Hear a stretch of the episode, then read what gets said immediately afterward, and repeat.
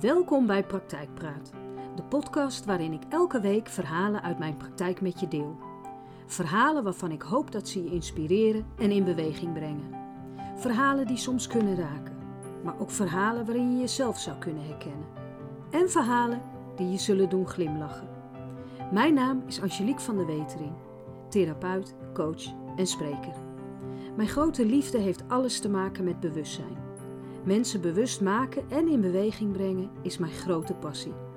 Ik heb het allermooiste vak van de hele wereld en ik neem je dan ook graag mee in de verhalen uit de praktijk. Ik wens je heel veel inspiratie. Welkom bij weer een nieuwe aflevering van Praktijkpraat. Uitdagingen. Ik heb er twee. Kinderen bedoel ik dan. 23 en 20 jaar zijn ze. En toen ze jong waren, zocht ik regelmatig naar de aan- en uitknop en de gebruiksaanwijzing. Hoe handig zou dat geweest zijn? Wat te doen wanneer je kind niet wil slapen? Hoofdstuk 2, bladzijde 86.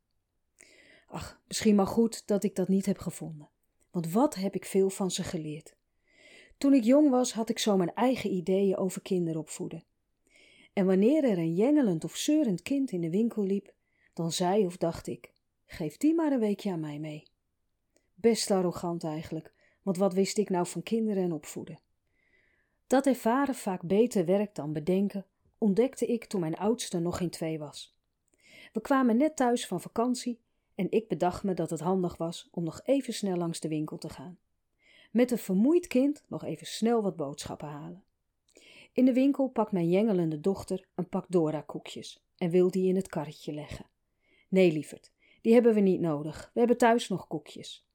Ze kijkt me met haar grote ogen aan, bedenkt zich niet en stort zich al krijzend op de grond, midden in het gangpad.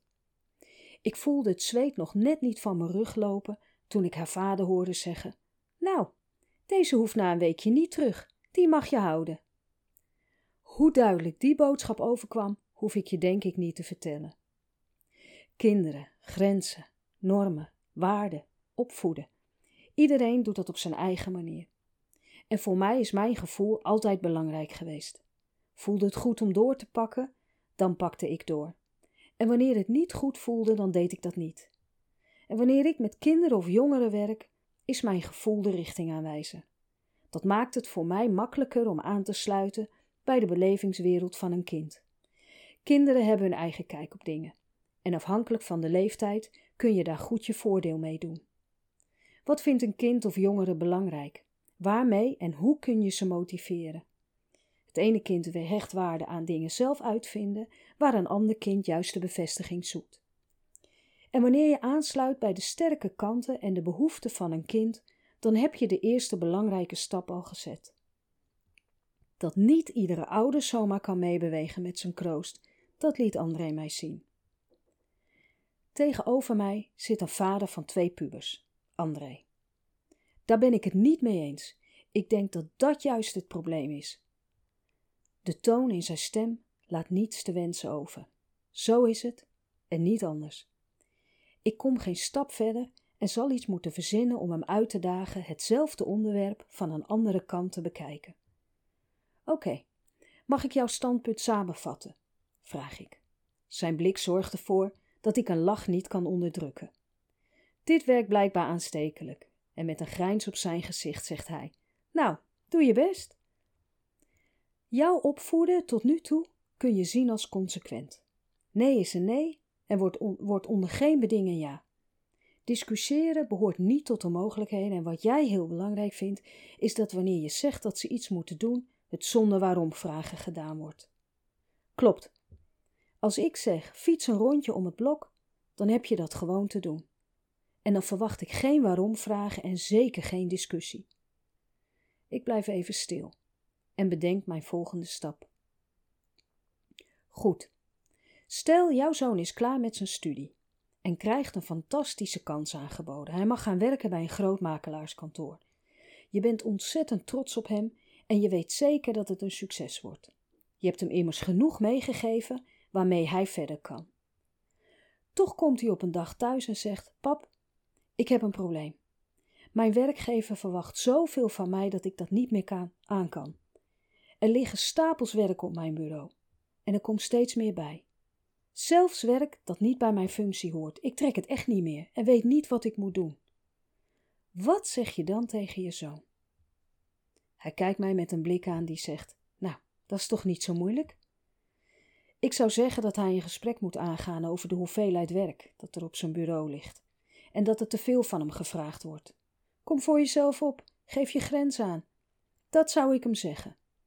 Met een zelfingenomen blik kijkt hij mij aan. Oké, mooi. Maar kun je mij uitleggen?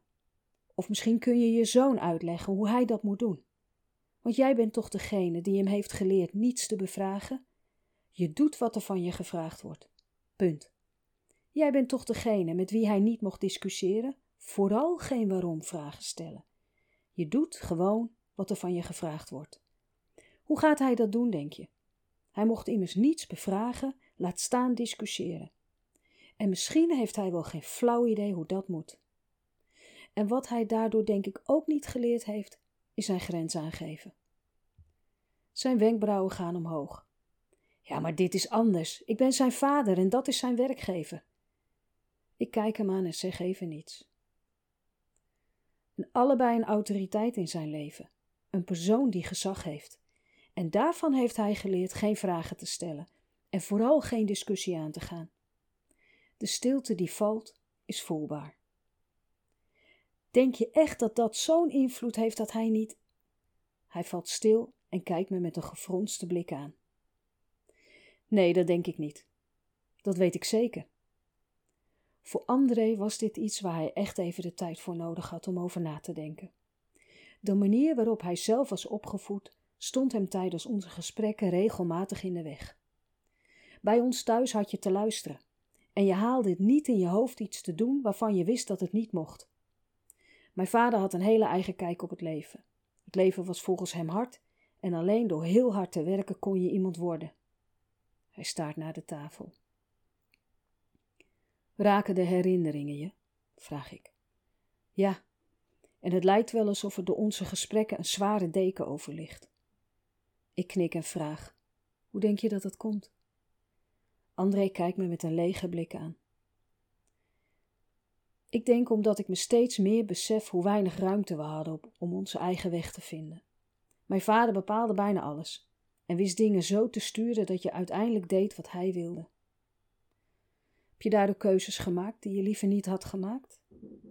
Zijn lege blik maakt plaats voor emotie en zijn ogen vullen zich met tranen. Ik wilde heel graag dierenarts worden, maar mijn vader vond dat te min. Dierenarts. Word dan gewoon arts, dan beteken je tenminste nog iets voor een ander, zei hij toen.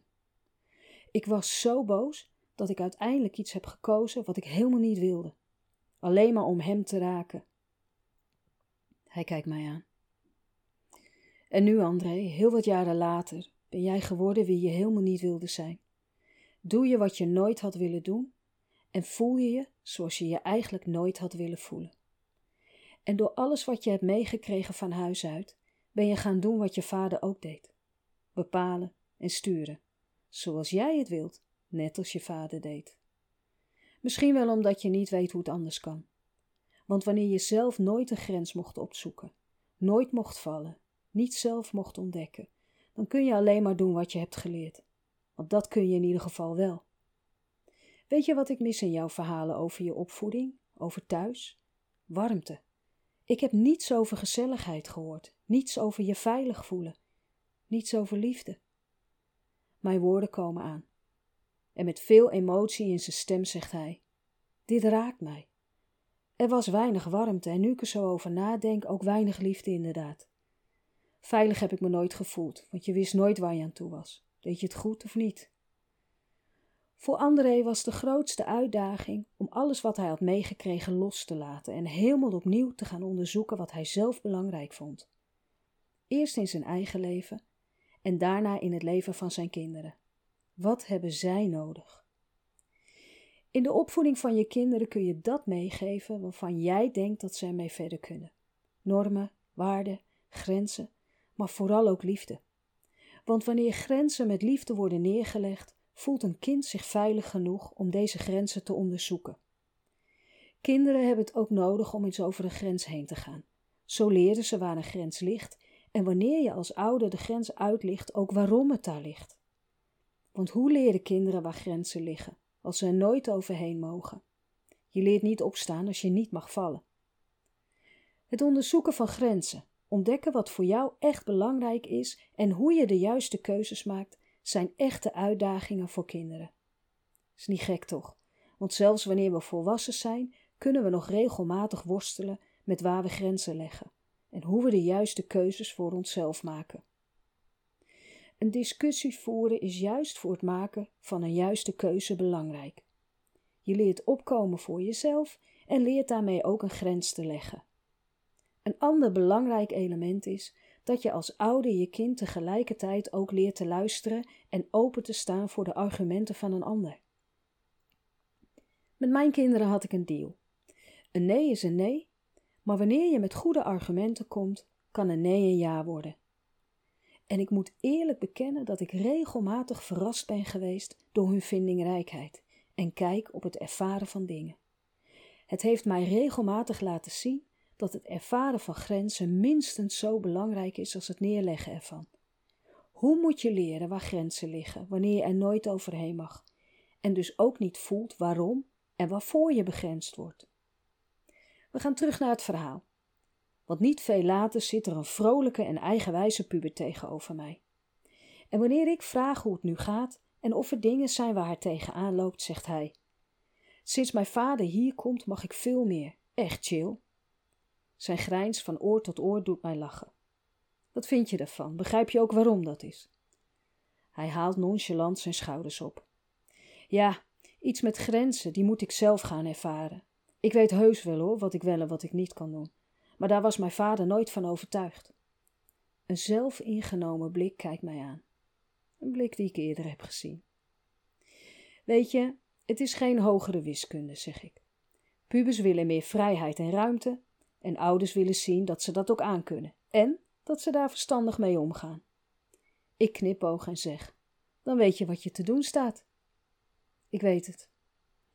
Ik weet het, het ene kind is het andere niet. Vallen en weer opstaan. Hoe belangrijk, wanneer dat enigszins gedoseerd kan, met je ouders naast je, die, het, die je het vertrouwen geven dat je het kunt. Ik hoor vaak zinnen als: Ik heb dat niet meegekregen. Of ik mocht alles en ik deed maar wat. In beide gevallen kan het dan lastig zijn om grenzen neer te leggen of te herkennen. We weten vaak wel wat we onze kinderen willen leren, alleen staan we niet altijd stil bij het voorbeeld dat we zelf geven. Zo zat er eens een oude echtpaar met hun zoon van bijna twaalf bij mij aan tafel. We maken ons zorgen, want onze zoon uit zich niet en praten vindt hij lastig. Moeder vertelt verder. En wanneer zoon lief zich ook in het gesprek wil mengen, snauwt moeder nog net niet: Hou je mond, ik ben nu aan het woord. Ik rol mijn stoel een stukje achteruit en kijk moeder aan. Bewust blijf ik stil. Ze wordt rood en zegt: Ja, dat doet hij nou altijd. En je vindt het gek dat je zoon zich niet uit en praten lastig vindt? Hoe gek het ook klinkt, maar moeder was zich niet bewust van de uitwerking van haar reactie.